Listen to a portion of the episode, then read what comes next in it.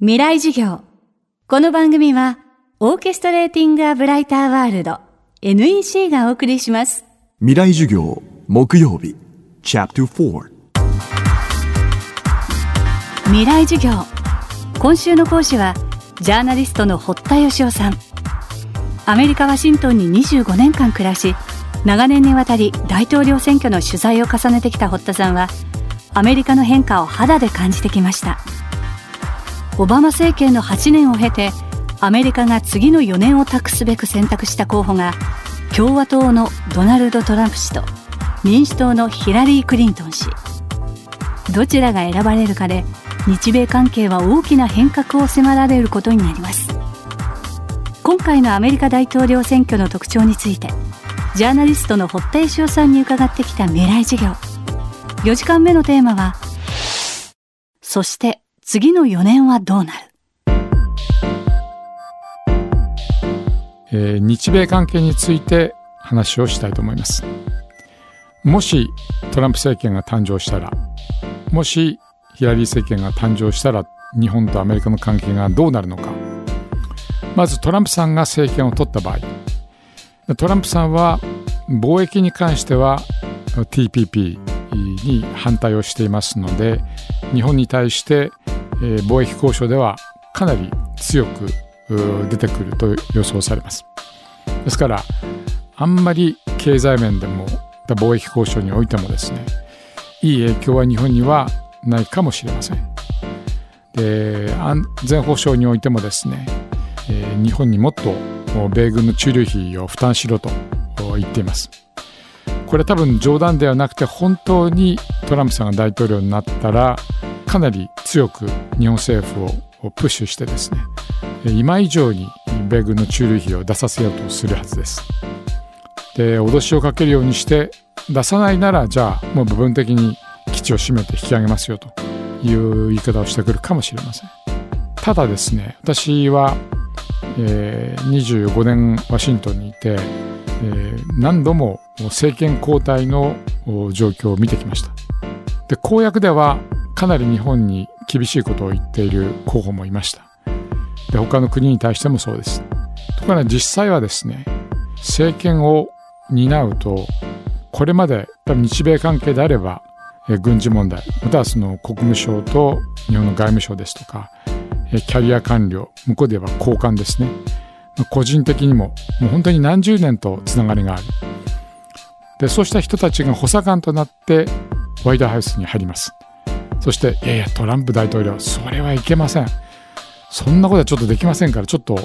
ブレーキをかけてくださいと。でも日本の同盟は非常に大事ですからそれちょっとありえませんと。必ずやっぱりブレーキがかかるんですね。でトランプさんも今だからこそ過激なことを言ってですね。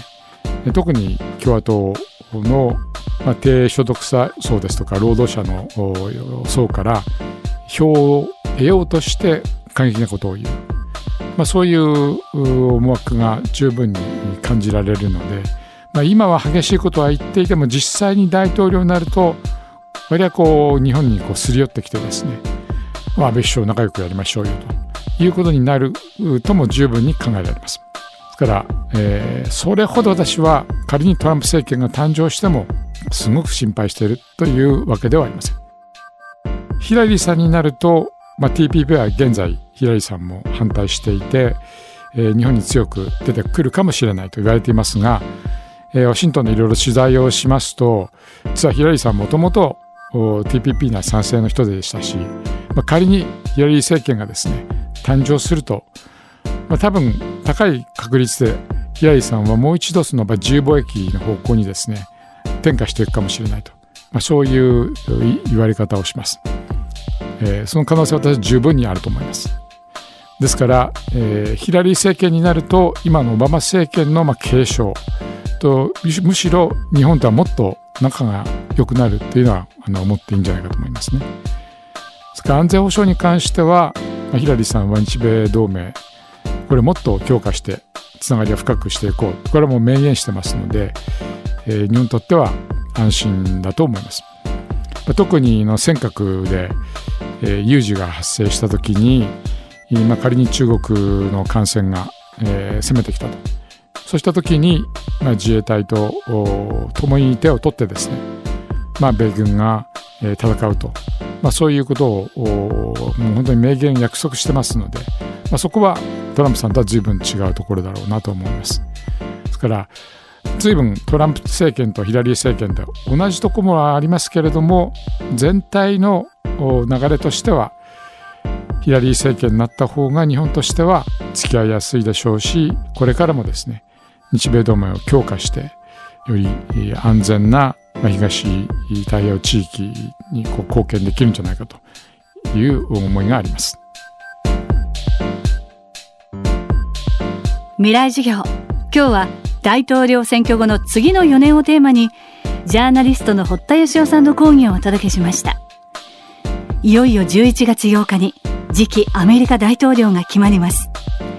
大きく変わるであろう未来の入り口はもうすぐそこに迫っています。そしてこの番組はポッドキャストでも配信中です。過去のバックナンバーもまとめて聞くことができます。アクセスは東京 FM のトップページからどうぞ。未来授業。来週は映画音楽ジャーナリスト宇野これまささんに学ぶ2016年日本の音楽シーンについてお送りします。